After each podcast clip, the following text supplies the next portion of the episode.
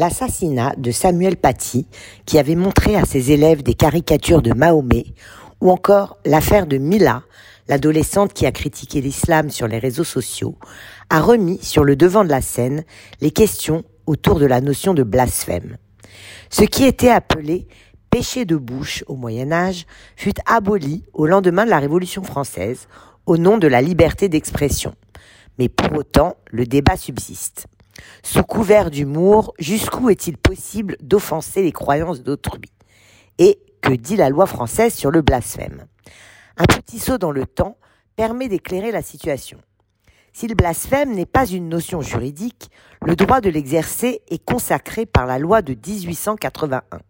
Selon la définition du dictionnaire, le blasphème se définit comme une parole ou un discours qui outrage la divinité, la religion ou ce qui est considéré comme respectable ou sacré.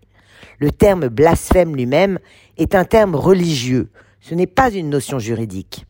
La France est une république laïque, et dans ce cadre, le droit ignore effectivement le délit de blasphème. En revanche, il est amené à l'envisager sous l'angle de la liberté d'expression et des limites qui peuvent y être apportées. Il est donc possible d'insulter une religion, des symboles religieux. En revanche, il est interdit d'insulter les adeptes d'une religion. Tout comme la liberté d'expression, la liberté de religion est une liberté fondamentale. En France, cette liberté est un droit fondamental, mais son application est encadrée par la loi, et elle est basée sur les articles 10 et 11 de la Déclaration des droits de l'homme et du citoyen de 1789. Le 9 décembre 1905, la loi de séparation des églises et de l'État est votée. Depuis, la religion est considérée comme une croyance privée. À compter de cette date, le blasphème n'est plus considéré comme un délit. Il se retrouve au même rang que les sarcasmes, les moqueries déplaisantes et les caricatures malvenues.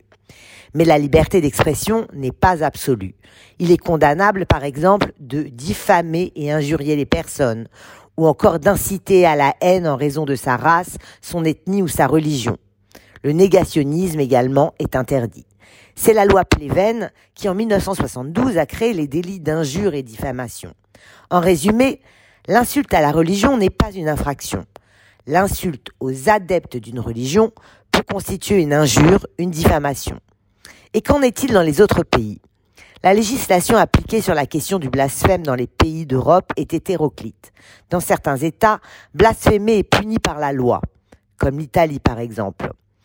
Conclure, en se fondant sur la liberté d'expression, un droit fondamental, blasphémer ou critiquer une religion n'est pas un délit en France. Par contre, il est interdit d'injurier une personne pour sa religion ou son apparence ou non à une religion déterminée. Et l'accusé encourt alors jusqu'à un an de prison et 45 000 euros d'amende.